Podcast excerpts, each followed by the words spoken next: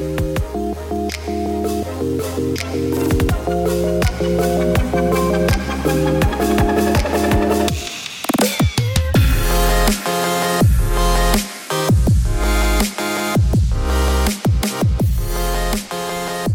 that's right, everybody. Welcome back to another edition of the Untitled Jeff Gluck podcast. I'm your host, Jeff Gluck, and I'm here today for a 12 questions version of the podcast with the mayor of Hinchtown, James Hinchcliffe. Very happy that uh, Hinch and his PR team decided to accept my request, Indy 500 week, to talk about the 12 questions. Actually, his second 12 questions interview, I believe we did another one in 2012.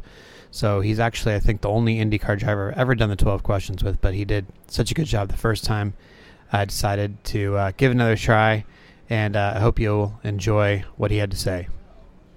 So I'm here with James Hinchcliffe, and uh, the first question, James, is how much of your success is based on your natural ability, and how much has come from working at it? I would say 50-50. I'm uh, I'm definitely not one of those like insanely naturally talented people. Let's put it this way: my first go kart race was horrendous. Like I, you didn't put me in a go kart, and I just was like instantly fast. I had to work at it. I had to figure out how to be fast. I think everybody, if you're at this level, you have a certain degree of natural talent, sure, but uh, but no doubt I had to work pretty hard to uh, to kind of figure out how to do this well.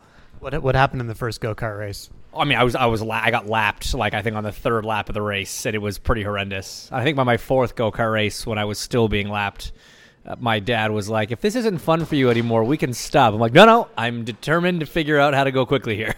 Okay.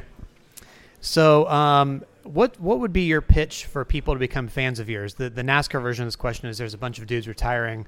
You know, how do you get those fans? But just in general, what, what's your pitch for people to become your fan?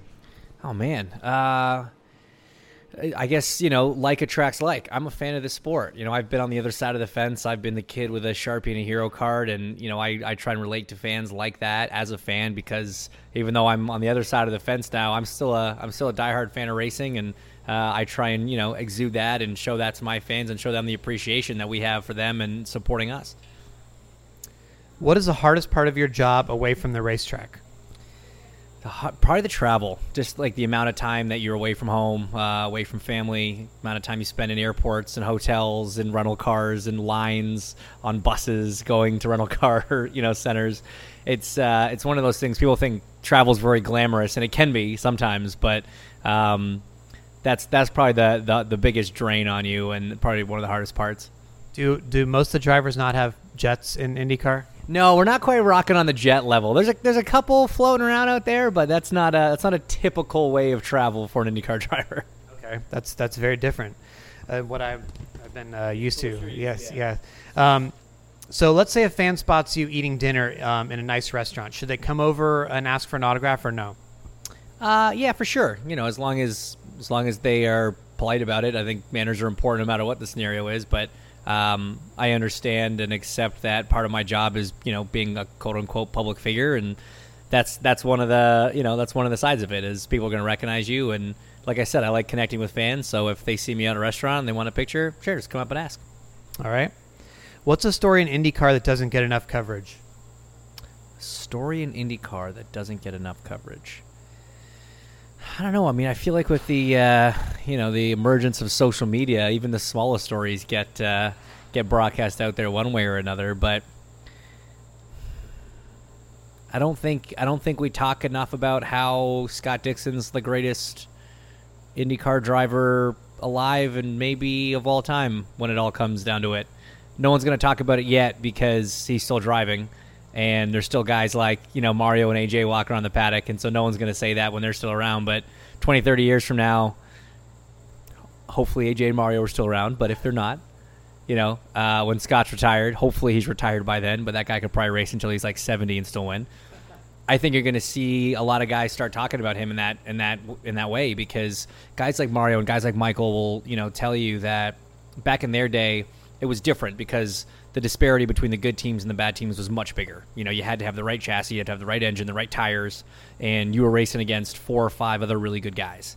Now we have 15 guys that can win races in a given weekend from any team, and to be as consistently dominant and up front as a guy like Scott has uh, for the last you know 15 years, I think is a pretty remarkable feat, and I think even you know guys like Mario would uh, would appreciate that. Very interesting. Who was the last driver you texted? Maybe Connor. Uh, Alex Rossi. He was the last driver I texted. Okay. Do you are you a frequent texter with other drivers? Yes, yeah. Actually, I was texting also uh, Scott Dixon and, and Tony Kanaan this morning. Texted Connor last night. Uh, Charlie Kimball, we chat a lot. Yeah, Talk to a lot of drivers. Okay. Uh, do you consider race car drivers to be entertainers? I think all sportsmen in in a certain vein are entertainers. Um, you know, obviously in the racing world, they really try and bring up the rivalries and and the reason they do that is because it's entertaining to fans. Um, but but sports is entertainment. So yeah, I think if you're a pro athlete in in some degree, uh, you are an entertainer. James, what is your middle finger policy on the racetrack? In the heat of the moment, man, anything goes. That's I would be super hypocritical to sit here and say that it's inappropriate to use your middle finger on track. So, uh, is it is that evolved over the years, or has your has your policy remained uh, consistent? I guess. I think it's been pretty consistent. I've uh, I've probably definitely, very unfortunately, uh, fallen into a pattern of maybe using it more than I used to, and I don't know why that is. It's probably not the best thing. Uh, and I did get I got yelled at last year. I used it in a race, and Max Papis pulled me aside to scold me for it. And he was like, you know, fist is fine, or like the Italian kind of whatever shape that is is fine, or like number one finger is fine, just not that one. And then you know the next time I stuck my hand out of the cockpit, it was one finger, but it wasn't the one he wanted me to use. So, um, so some drivers keep a payback list in their minds uh, if somebody's done them wrong on the track. Do you also have a payback list if somebody's cut you a break or done you a favor on the track? Definitely, yeah, I think so. Um, the, the the big thing is when you find yourself in a situation where, and you know, it's it's unfortunate, but it happens in racing where your race hasn't gone well, your laps down. Um, taking care of the guys that are running for the race win and just running for positions, not trying to be the guy that's three laps down racing you just as hard as if you were going for it. You know that that goes a long way, and there are definitely you know some drivers that have the experience to know that look this this does me no good. It hurts you and ultimately makes you mad at me, kind of thing. Um, and some guys just don't get that. So when someone does you know does you a favor and when they're in a position that's you know they can't really improve and they can help you out or at least not get in your way you definitely make a point to go to them after the race and be like, "Thanks, buddy, I owe you one."